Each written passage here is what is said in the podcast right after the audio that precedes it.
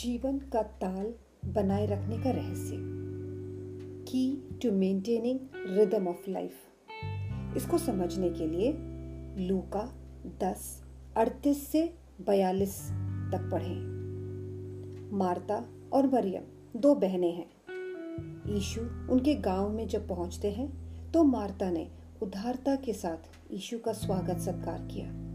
तरह तरह की तैयारियों में लगी मार्ता व्याकुल होकर यीशु के पास आई और बोली, हे प्रभु, क्या तुझे चिंता नहीं कि मेरी बहन ने सारा काम बस मुझ पर डाल दिया है? इसलिए उससे मेरी सहायता करने को कह। व्याकुल और चिंतित मार्ता का चित्रण। एक व्याकुल और चिंतित हृदय का खतरा क्या है? वह पहला आत्मतरस या सेल्फ पिटी उत्पन्न करता है। और दूसरा, एक शिकायती हृदय उत्पन्न करता है। और ये दोनों खतरनाक जाल हैं जो हमको उसमें फंसाकर कैद करके रख सकता है। ईशु प्रेम से टोकते हुए सिखाते हैं, मारता, हे मारता, तू बहुत सी बातों के लिए चिंतित और व्याकुल रहती है। बस एक ही बात आवश्यक है। अब हम मरियम को देखेंगे। मरियम इस वक्त कहाँ है? वह प्रभु के चरणों पर बैठी है और यीशु के हर शब्द को ध्यान और उत्सुकता के साथ सुन और समझ रही है। तो कौन सी एक बात है जो यीशु कहते हैं आवश्यक या प्राथमिक है? वो है प्रभु के शब्द को सुनना। लूका आठ आठ में यीशु चेतावनी देता है, जिसके सुनने के कान हो, वे सुन ले। मतलब जो प्रभु से सुनना चाहता है, वह ज़रूर सुनेगा। बस इच्छा होनी चाहिए। हम सोच सकते हैं, मार्ता ने क्या गलत किया? वह प्रभु यीशु के लिए ही तो भोजन बना रही थी। उसी की सेवा में परेशान हो रही थी। यह भी तो आवश्यक है। ज़रूर। वह एक अच्छा काम कर रही थी। एक कहावत है, good is the enemy of best. अच्छा सबसे उत्तम का शत्रु है। हम भी मार्ता जैसे अधिकतर समय अच्छे काम करते करते उत्तम भाग हमसे छूट जाता है। यशया एक का एक और दो में प्रभु दुखी होकर कहते हैं, मैंने बाल बच्चों का पालन पोषण किया, उनको बढ़ाया, लेकिन उन्होंने मुझसे बलवा किया। जब हम प्रभु यीशु के मर्ज़ी के बगैर कार्य करते हैं तो हम उन्हें दुख पहुंचाते हैं। फिर प्रभु उस पद में कहता है, बैल अपने मालिक को, गधा अपने स्वामी की चरनी को पहचानता है, परंतु मेरी प्रजा मुझे नहीं जानती। यहुना दस का सत्ताईस में यीशु कहते हैं, मेरे बेड़ मेरी शब्द सुनते हैं। मैं उन्हें जानता हूँ और वे मेरे पीछे पीछे चलती है और मैं उन्हें अनंत जीवन देता हूँ।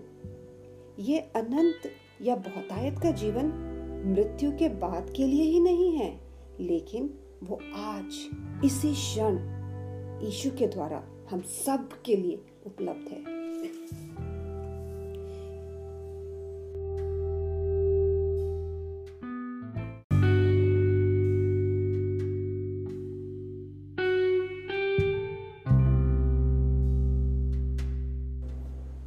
यशया पचपन के आठ और नौ हमें सिखाती है कि प्रभु का विचार उनके रास्ते उनके उपाय हमारे विचारों और प्लानिंग से कई गुना बढ़कर है।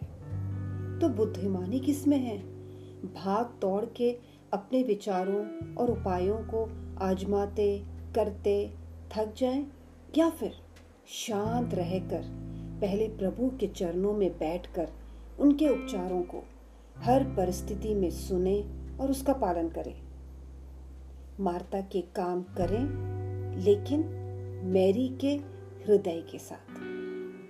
हम अपने दिल या हृदय को देखते हैं। वो 24 घंटे धड़कता रहता है। लेकिन हृदय भी एक ताल या रिदम का पालन करता है। उसको कहते हैं डायस्टोली और सिस्टोली डायस्टोली में हृदय शिथिल या रिलैक्स्ड हो जाता है और पूरे शरीर से शांत होकर रक्त प्राप्त करता है। सिस्टोली में हृदय सिकुड़ता है या कॉन्ट्रैक्ट करता है। प्राप्त किया हुआ रक्त को बाकी शरीर में पहुंचाता है। रेस्ट रिसीव वर्क का ताल। शांत रहना, प्रभु से प्राप्त करना और उस बल से काम करना। ज़िंदगी का हमारा ताल ऐसा होना चाहिए। यशया चालीस के इकतीस में यू लिखा है, जो यहोवा की बाट जोते हैं, वे नया बल प्राप्त करते जाएँगे। वे उकाबों के समान उड़ेंगे, वे दौड़ेंगे और श्रमित ना होंगे, चलेंगे और थकित ना होंगे। जैसे जैसे हम परमेश्वर के सामने बैठते हैं और उनका बाट जोते हैं तो प्रभु का बल हम प्राप्त कर पाते हैं। और वही सब काम हम एक नए बल के साथ कर पाते हैं। यशया तीस का पंद्रह में लिखा है, लौट आने में और शांत रहने में तुम्हारा उद्धार है। शांत रहने में और भरोसा रखने में तुम्हारी वीरता है।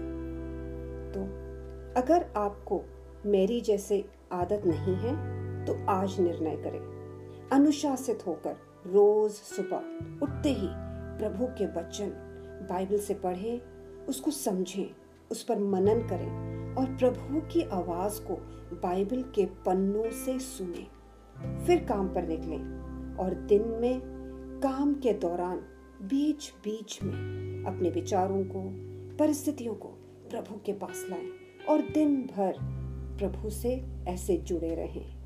ऐसा करने से आप मार्ता का सारा काम मरियम के शांत हृदय से कर पाएँगे। पिता परमेश्वर, हम सबकी मदद कर। हम सबके पास अलग अलग प्रकार के काम हैं।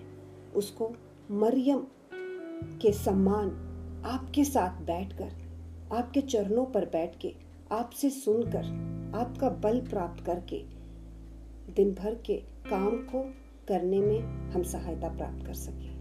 हमारी मदद कर इस प्रार्थना को मसीह यीशु में मांगते हैं। आमीन।